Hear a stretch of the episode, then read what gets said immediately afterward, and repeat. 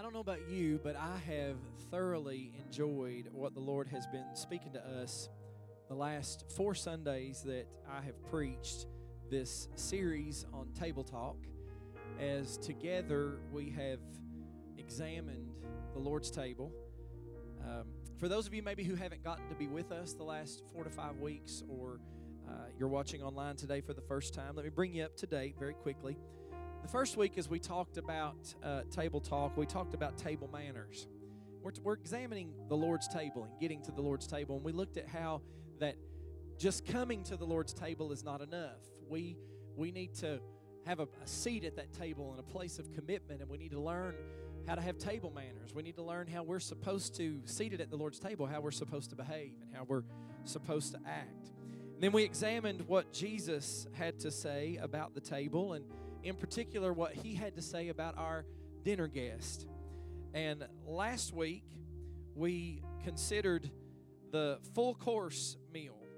Um, well, week before last, sorry, we, we looked at the table in heaven, and that was so exciting. It's still so exciting today to think about that table in heaven and what that's going to look like and what that's going to be like.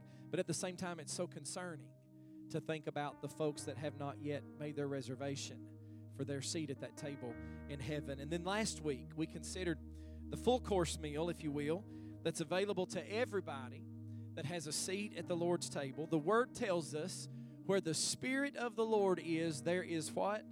Freedom. There's liberty, there's freedom.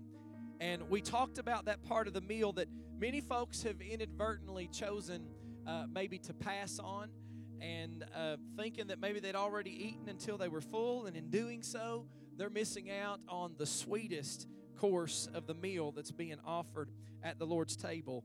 Uh, and we're talking about the baptism that we examined last week, the baptism of the Holy Ghost. And I want to encourage you today if you are not seeking for the baptism of the Holy Spirit, seek for it. Boy, that got quiet. If you're not seeking, seek for it. But if you are seeking and you've not re- yet received it, keep seeking because it is available to you, and if you keep seeking, you will receive it.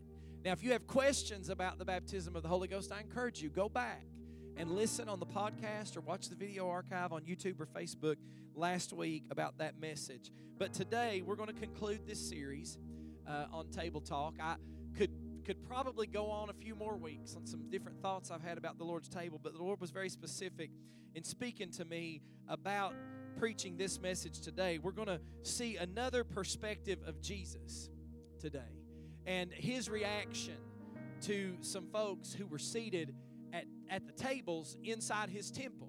And we're going to look at that reaction. Now, this is a reaction by Jesus that the God is love crowd. I mean, knows what I'm talking about? Everybody knows that crowd, right? God is love, and God is love. But that crowd says, now, Jesus wouldn't do that. Jesus is calm. Jesus doesn't get excited. Jesus is G- Jesus is gentle. Jesus would never get angry with you. You know, those folks who who say those things, they, they don't know what to do with this picture of Jesus that we're going to take a good, long, hard look at today. And this story gives the what would Jesus do crowd a run for their money literally, when we examine the story. And this is not the answer that most folks are looking for when they say, What would Jesus do? Now, I want you to look at this.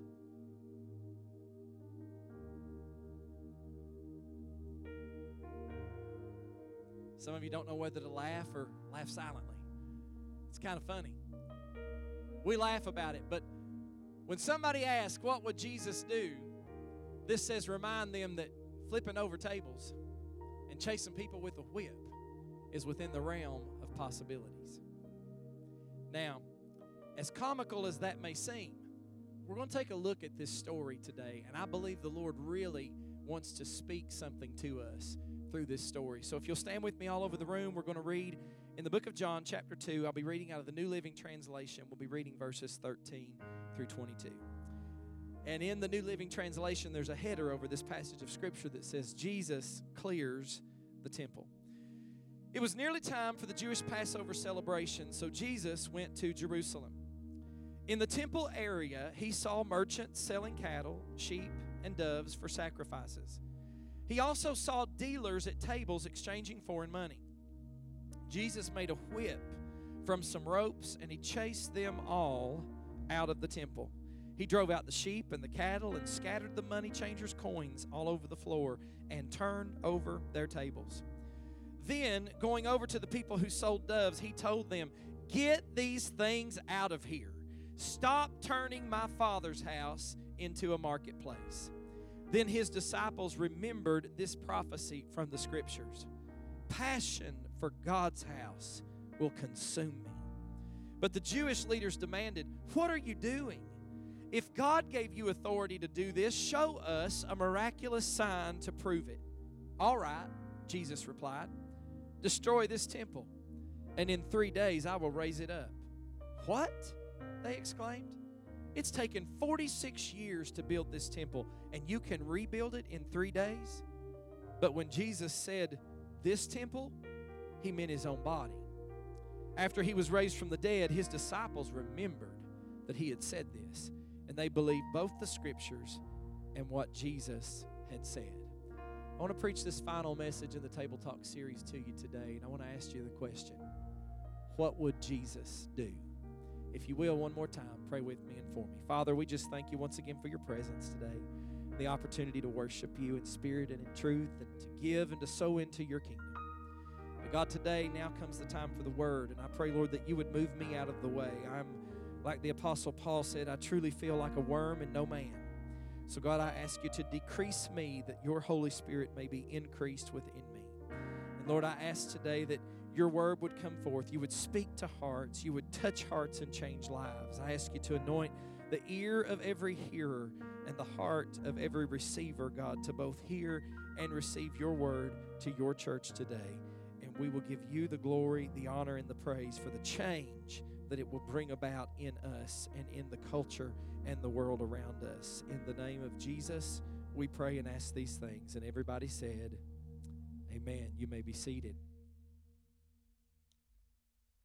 In our text today, we see that it was about the time for the Jewish Passover festival in Jerusalem. So allow me to give you a little background on this. As a matter of fact, in the very first verse, it reads that it was nearly time for the Jewish Passover celebration, so Jesus went to Jerusalem. Um, the Passover was, and it still is actually, the greatest of all Jewish festivals. It was mandated at that time that every male who lived within 20 miles of Jerusalem was bound uh, by, the, by the rule, by the law, then, they were bound to gather in Jerusalem and worship. So they didn't have a choice as to whether or not they went to church. Think about that. And not only this, but Jews scattered all over the ancient world gathered in Jerusalem at the time of the Passover.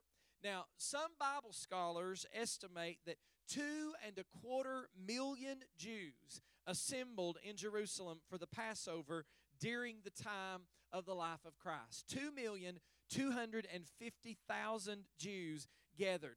And this was very significant because all of those gathered would need to have the temple tax in Jewish coinage. They foreign currency was not accepted for the temple tax. Now, let me just throw this in there for good measure. If you think preaching on tithes is hard, what if you were bound by law not only to show up for church, but to bring your tithe with you? Some of y'all are silently praising the Lord for America right now. But foreign currency was not accepted for the temple tax, which means I'm giving you that background so you'll understand the story here because I've never heard it preached uh, the way I'm going to preach it this morning. You've probably never heard it preached this way either. But if you do some deep study on this, you'll learn some things. That means that there was actually a need at the temple for money changers. And not only would all those that were coming from the outlying territories need to visit the tables of the money changers for local currency, they would also need to purchase an animal appropriate for a sacrifice because oftentimes it was not practical to travel great distances with the appropriate sacrificial livestock in tow, and there was no means by which for them to convert their currency into Jewish coinage before they got there. So it was far more feasible to simply buy the sacrifice and convert the money upon their arrival to the city. So the point is the fact that there were actually money changers in the temple and other people selling various animals for sacrifice at the temple gates, that was not unusual. It was not forbidden. Uh, indeed, um, it was laid out actually in the Talmud, which I'm not endorsing the Talmud, but the Talmud is the accepted teachings of the Jewish rabbis. And we are talking about a Jewish festival known as Passover. So it was laid out in the Talmud that there not only should be money changers, but that they also, get this, should be permitted to make a small profit, what they called a kolubos for their time. Uh, so the money changers or the, the kollubistai, uh, as well as those selling cattle, sheep, and doves that Jesus talks about in verse 14 that we read today, they were not at all that unusual, and they were in fact welcomed, and they were even necessary to what was taking place and what was going on at the temple at the time of Passover. And the fact that there were likely a whole lot more than usual because it, it was uh, the time that the extra Jews had to arrive from the outlying territories and they had to pay their temple tax. So there was a lot more than usual that were coming in. It doesn't make it at all that unusual that there were multiple money changing tables uh, and, and in the temple gates and multiple places by which you could purchase an animal for sacrifice because they were coming to purchase that animal and to worship and to give their uh, temple tax or their offering uh, or their tithe, if you will, to the Lord. So it was actually a, a pretty grand and exciting setting that we come to in the scripture reading today because the temple, and I find this as I preach this so not ironic, I find it uh, destiny that right now we are completing a new temple, if you will, for ourselves to worship in. And so it was a pretty grand and exciting setting that we come to here today because the temple had finally been refurbished. And that's actually what we're doing to a building. It had been rebuilt again. It was 46 years in the making. Somebody ought to praise God right now. It ain't going to take us 46 years to get in that new church, right? It was 46 years in the making, according to verse 20. And over 2 million people, I want you to get this picture, had gathered from far and wide to celebrate the goodness of God during the Passover. It was the highest of high times, the Passover. Folks were paying up their temple tax and they were purchasing appropriate and acceptable sacrifices and they were worshiping. So things were looking pretty good, actually, in Jerusalem. The community was bustling because uh, the tax revenue and, and all of the tourists that came to town. And there were sacrifices being given, and worship to the one true God was being offered up and taking place. And there was prosperity. And this was a, a great, Jerusalem was a great and a holy city. And its holiest of holy places, the temple, uh, was brand new, refurbished. It was a great day and a great time. But as we see, uh, see soon in this passage of Scripture, this is not at all how Jesus saw it. Jesus was disappointed, and Jesus was frustrated. And verse 15 of, of our main text today paints the picture of a pretty dramatic scene. In verse 15, we see that Jesus made a whip out of some ropes and he chased them. How many? All. All the worshipers out of the temple. He drove out the sheep, he drove out the cattle, he scattered the money changers' coins all over the floor, and he turned over their tables. It's a very passionate, hands on, angry almost, if you will, picture of Jesus that we find in John's gospel today.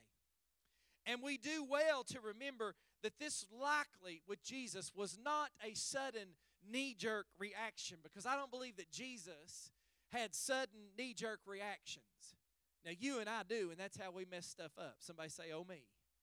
If you can't say amen. But I don't believe Jesus had sudden knee jerk reactions. Jesus, most Bible scholars will tell you if you study this story, had likely been visiting the temple day in and day out during this season of Passover for a few days, and his eyes were watching everything that was going on and observing everything that was happening inside the temple until finally on this day he had done took all he could take and he decided it was time to act it was time to disrupt it was time to reorient the focus of the activities that were going on in the temple i want you to stay with me this morning because i'm going somewhere and it's a pretty powerful and dramatic image. We see Jesus. It's almost hard to even picture this. Jesus with a whip in his hand, and he's driving out animals and driving out people, and he's scattering and slinging Jewish coinage all over the place, and he's flipping over and turning over tables almost in a rage. And Jesus would not do something this dramatic and this powerful and this meaningful just on a whim or a knee jerk reaction. He likely had been observing for a while what was taking place at that temple.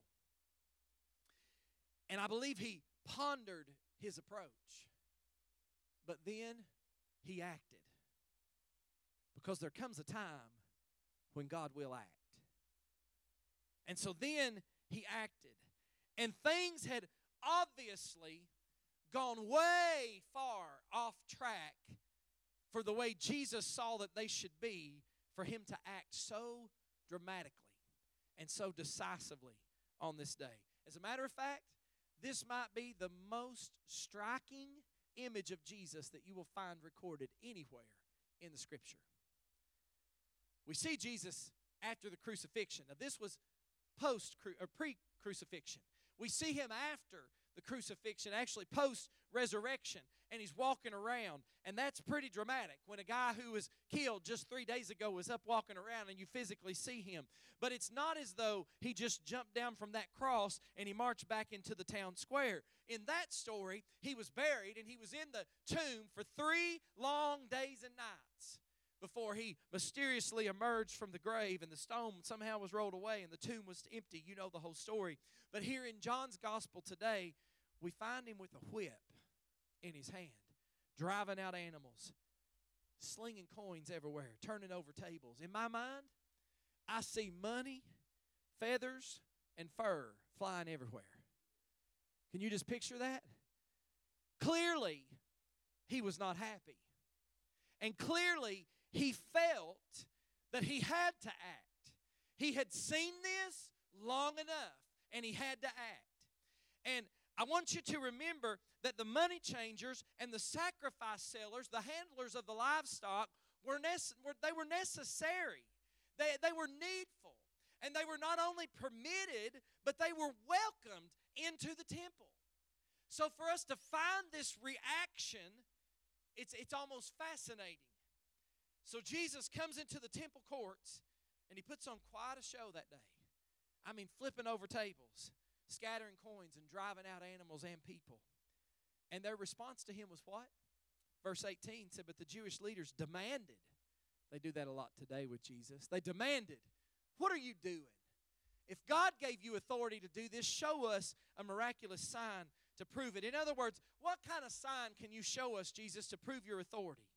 And imagine Jesus saying, Now, if you ever thought I preached hard, imagine Jesus saying, Get out of here. Standing in the temple in front of the worshipers. You get out of here. Stop turning my father's house into a market. And with a whip in hand, he scatters coins, he turns over tables and he drives every single animal and person out of the temple. Think about that. And then their response was what? Show us a sign. Prove your authority. With, with what Jesus did pre crucifixion, it would have been perfectly acceptable had the local authorities came and handcuffed Jesus and arrested him right then and there. Would have been perfectly acceptable. And there were a lot of visitors, hundreds upon thousands, if you will, perhaps even of visitors. And there was a great need for those bankers, those money changers, and those farmers. There was a great need for the Pastor Shawns and the John Martins. Somebody say amen. There was a great need for them in the temple. Somebody, Janelle said, Oh, Jesus. But in order for them to meet the Jewish tax requirements, in order for them to do what was lawful for them to do, there was a need for them. But they didn't arrest Jesus, they didn't lead him away. Instead, they simply asked him, What can you show us to prove your authority? In other words, they were saying, Well, wait just a minute. Maybe he's on to something. Let's see what else he's got in store for us today. But of course, when Jesus answers like he does, saying that he can raise the temple up in three days, they soon decide that they're not on the same page as Jesus after all, and that his authority is likely a little bit questionable with what he says because they're imagining bricks and mortar, the stones and the steps of the near the newly 46 years making uh, of the temple, whereas Jesus is talking about flesh and blood bones and sinews. He's talking about his body. And so, right then and there, hear your pastor today, right then and there, there's a great divide that was established between what Jesus was talking about and what the culture he lived in thought he meant. Did you hear me? Let me say that again. There began a great divide right then and there between what Jesus was actually talking about and what the culture that he lived in thought that he meant. As Jesus stood in the temple courts that day, nobody truly recognized him for who he was or what he was about to do. God's Son, the soon to be revealed Messiah uh, that they were all waiting for, the Savior of the world, the restorer of justice. God's great rescue plan for mankind was standing right before them. But when He spoke about the temple, they thought about stones instead of body and soul. When He spoke about power and influence, they thought about force and might instead of service and love. Jesus just did not overturn the tables in the temple courts that day. On that day, he began the great cosmic act of overturning expectations for the church as we know it today, overturning assumptions, overturning possibilities, overturning perceptions. Nobody's going to help me preach on this, but overturning the church's priorities and all that the people held near and dear. Jesus is the great table overturner and then some. I've heard Pastor Dwight when he preaches many times before say, Ask the Lord to wreck us. Anybody ever heard him say that? God, come down and wreck us tonight. Turn us upside down. I've heard him speak that before. Can I tell you that we need God to turn the church upside down today? I said we need God to come in and wreck us and to cause us to reprioritize, to turn over our tables, uh, to change our methods uh, and our plans uh, and give us direction for His way and not our way. Jesus is the great Savior and then some. See, everybody wants Him to be a Savior, but not everybody wants Him to control anything beyond that, right? Jesus is the great Lord and then some. He's not just the Lord of your life when everything in your life is going right. Did you hear me? I said, He's not just the Lord of your life when everything in your life is going right. He's got to be the Lord of your life when everything in your life is going wrong. When all hell is breaking loose, He's still got to be the Lord of your life. And very early on in His ministry, we see, at least according to John's Gospel, we have this great dramatic public act of overturning and reversing, a sign of what was to come. But the people, people couldn't see it. People didn't understand what he said when he talked about the temple. The people didn't understand. They said, What sign can you show us to prove your authority? After he acted, they asked. See, what had happened was, the mo- this is one of the main points I'm going to make today. The money changers, although they were doing what they were supposed to do, they had obscured the true function and the meaning of the temple. It had become more about their function than it had the act of giving the tithe and offering the sacrifice. They had made their function more important, more prominent. And so they had obscured the true function of the temple. And the temple courts began to look like just about any other place in town. Somebody help me preach this morning. The same attitudes and the same practices and the same concerns that were found outside in the marketplaces and in the streets of town, those same attitudes about how the world operates, those same attitudes had began to creep in to the temple courts on their way inside the holiest of holies, the very temple itself. And Jesus was not about to sit idly by and just watch it happen because see, the temple represented something. There was reverence and there was awe for the temple because the mystery and the beauty and the wonder, the understanding that the temple, this temple, that temple was a place of God. It was a place where God's presence resided. That temple, when you walked from the world inside the temple, there was a noticeable difference and a noticeable climate change from the world to the temple. The temple was distinct, the temple was pure, the temple was holy. The presence of God dwelt in the temple. But Jesus saw that the attitudes and the direction and the priorities and the practices of the world had found their way into the temple. And he saw that the holy place of God was eroding away. The holy, grace filled, God given temple, listen to your pastor this morning, was well on its way to becoming just another one of the overcrowded, profit driven market stalls in the bustling city of Jerusalem.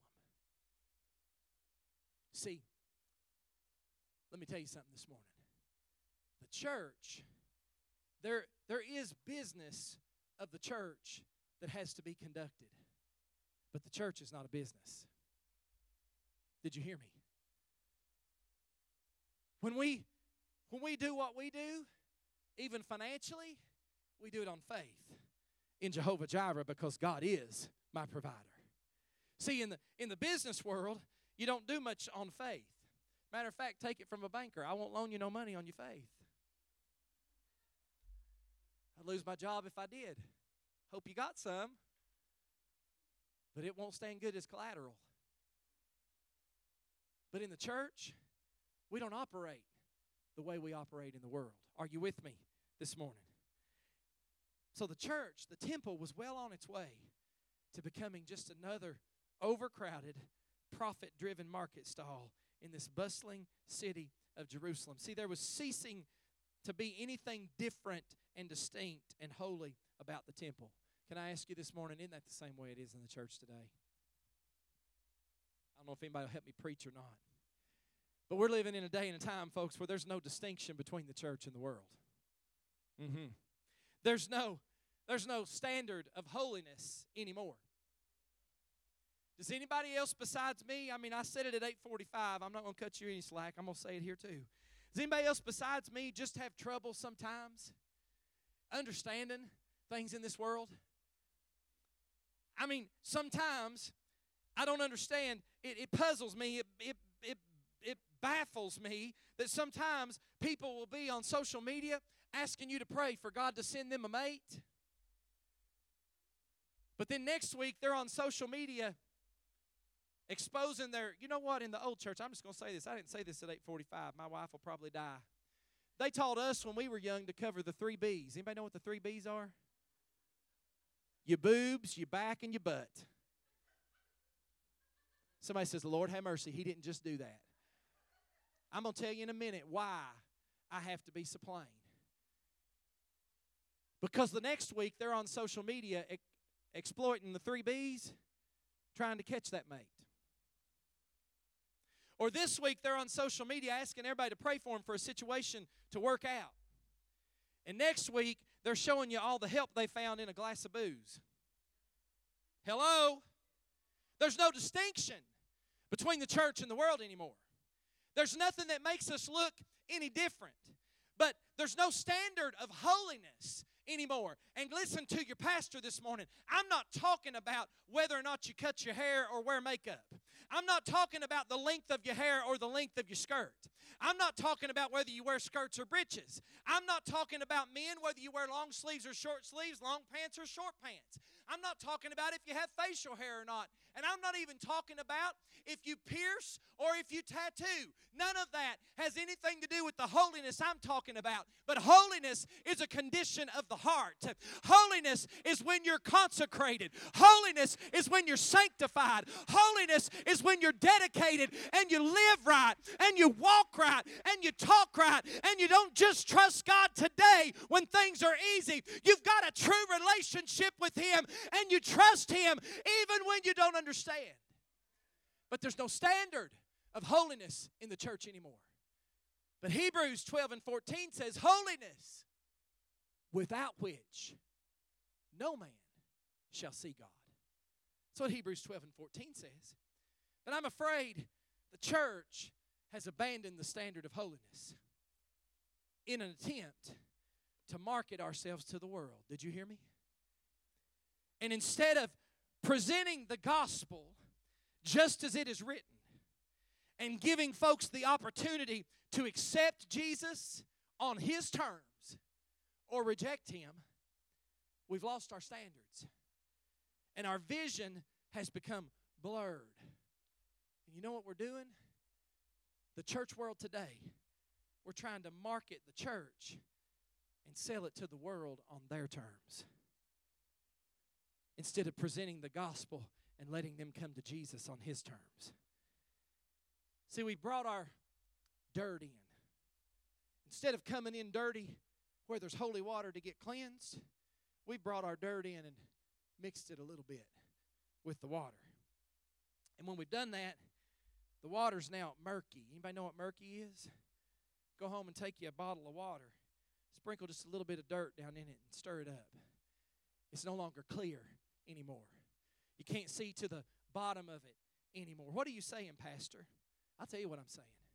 I'm saying our condoning of sin has blurred our vision, and it's taken away our ability to focus, and things aren't clear anymore.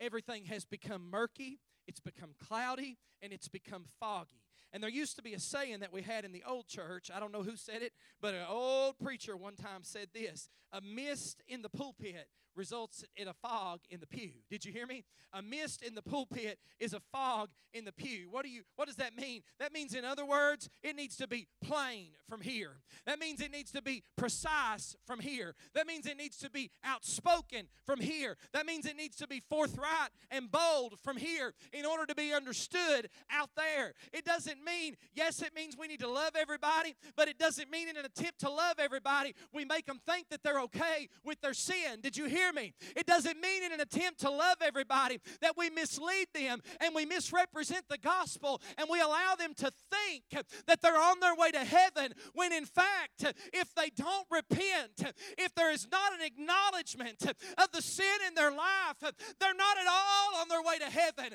And God's saying, that is not what my church is to be. My church is to make it clear. My church is to make it plain. My church is to be different than the world. I shared with the 845 crowd this morning, and I don't know. Maybe this young man may even be watching today, but my heart gets ripped out of me sometimes when I'm scrolling through social media. Because there's a young man that's younger than me, but in his much younger days, he traveled with us in Southern Gospel Music when we sang. And he was my only male help most of the time to load and unload the bus, the sound equipment and the product and all that stuff and do all the setup and all the teardown, all the physical labor. He was the only help I had.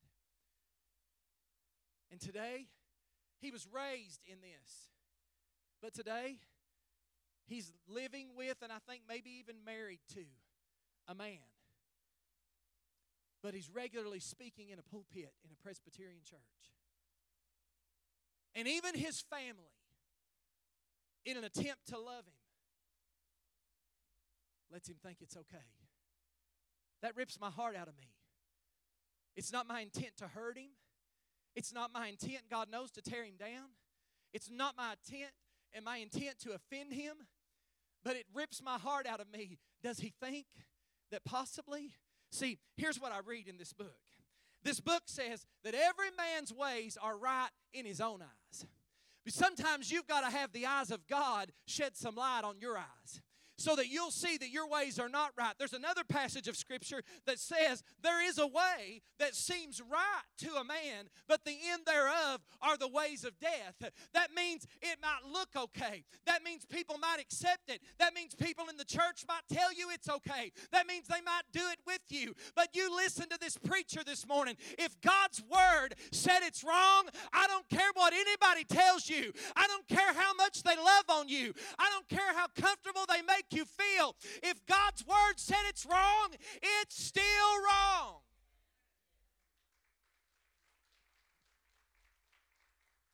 And we've turned the church into another overcrowded place that's no different than the marketplaces outside the world. Can I ask you? And listen, I'm normal. That's a shock to some of you. I'm a normal guy. I, our church has a great name in this town. I thank God all the time. Has a great name actually in this Tri County area. Some of you from London know that people know about this church in Corbin. Some of you from Williamsburg know that people know about this church in Corbin. And I thank God all the time that our church has a great name. And yes, I'm normal. I want whosoever will to come. I want everybody to come. I want it to be filled up. I want us to fill that new sanctuary, not one service, but at least two services every Sunday. I want us to fill it to capacity. I want all of that. But I want to tell you something. The Holy Spirit keeps reminding me don't be focused on getting a thousand in the building if you're only taking a hundred to heaven. Don't be focused on getting 300 in the building if only 30 amongst that crowd are on their way to heaven. Be focused about the life changing power of the gospel of Jesus Christ. So, in walks Jesus. And that outspokenness from the pulpit, and I got to hurry, is exactly what happened in the temple that day. Him walks Jesus, and what's he doing? He's restoring holiness, he's restoring right and true and faithful and just focus. Focus to his church again, turning things over and setting them upright. But of course, it goes a whole lot farther than just this, too. Jesus wasn't just restoring a sense of correctness and appropriateness to the temple in John's gospel today, he was also turning that on its head as well. He was ushering in the new reality of his way and the new covenant. And see, just as the people are misguided in wanting a sign from Jesus in order to prove his authority, and just as they are misguided about what he means by rebuilding the temple, thinking that he's talking about the stones and the brick and the mortar instead of flesh and blood, they're misguided by all that he ushers forth and brings in, the fulfillment that is in Jesus. And so, as Jesus stood in the temple courts that day, after driving out the animals and scattering the coins and turning the tables over, nobody truly recognized him or understood him for all he truly was. Nobody recognized him for who he was. Can I tell you, I've come to the conclusion that I will preach messages to people that never accept. They may even continue attendance, but they'll reject that word. But, folks, I want to tell you there will come a day when Jesus will turn those tables over in our lives. See, they had no idea about the magnitude nor the focus of the overturning because it wasn't just about a few coins and a couple of cattle and sheep, it was about life. All power and all authority had shifted as well. I want you to, to get this today. The very foundation of that city and that culture, the whole world was shifted that day. You know why? Because Jesus' message and a new way began in one it might have began in one place in Israel but see what through one people the Jews. But what you're forgetting is that it very quickly moved beyond that because all of these people came from all different places into the temple. And when they dispersed the word that was deposited inside of them dispersed with them. And when it dispersed with them the places that they went they had an impact and an influence and a shift on the culture and the world around them God, give us a people in the church that will allow the seed to be deposited. And we're here this morning from all walks of life, all different areas of the Tri Counties assembled together. But if we'll allow the seed of the Word of God to be deposited in us, when we disperse today, it'll go with us and it'll have influence and it'll have impact on the world and the culture all around us when we take it with us. See, sometimes it takes a keen eye and a discerning heart to appreciate the Lord at work in the world and also at the church. And yes, sometimes it can be discouraging and difficult to understand. But Jesus Christ, if they come to the music today, He's forever overturning the tables of troubled hearts and misguided priorities. And he does so in ways and times and fashions that we can't always recognize or appreciate. And just as Jesus stood in Jerusalem in that temple and observed how things had gone away from how God intended them to be, can I tell you, I believe with all my heart, he stands in the midst of the worldwide church today, observing. Observing. And he expects what's taking place at the temple tables to be distinctively different from what's taking place in the world system. And just as Jesus stepped into action then, I believe, I believe the time's coming he's going to step into action today. I believe that. Nothing that happened in Jerusalem at the time of the Passover was lost on Jesus. Did you hear me? Nothing that happens in the world or the church world today is lost on Jesus. I want to tell you something. I'm going to say something that's not in my notes that I said at 8:45, so I feel like I need to say it again. It's a difficult statement to even make. But things have to be clear from here.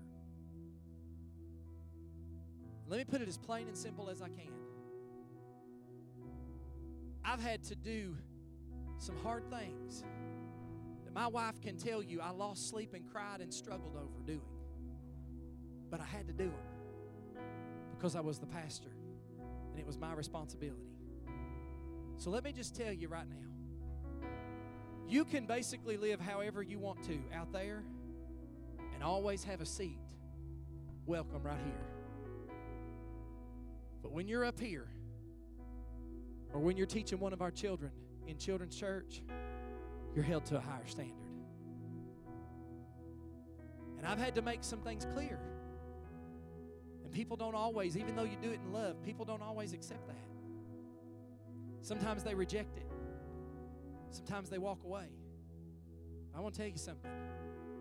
If your heart's right, God will reveal to them in their time. I've received the text messages back over, over the years to prove it. Hey, Pastor, just want to let you know I love you and I appreciate you telling me the truth. I know it was the truth.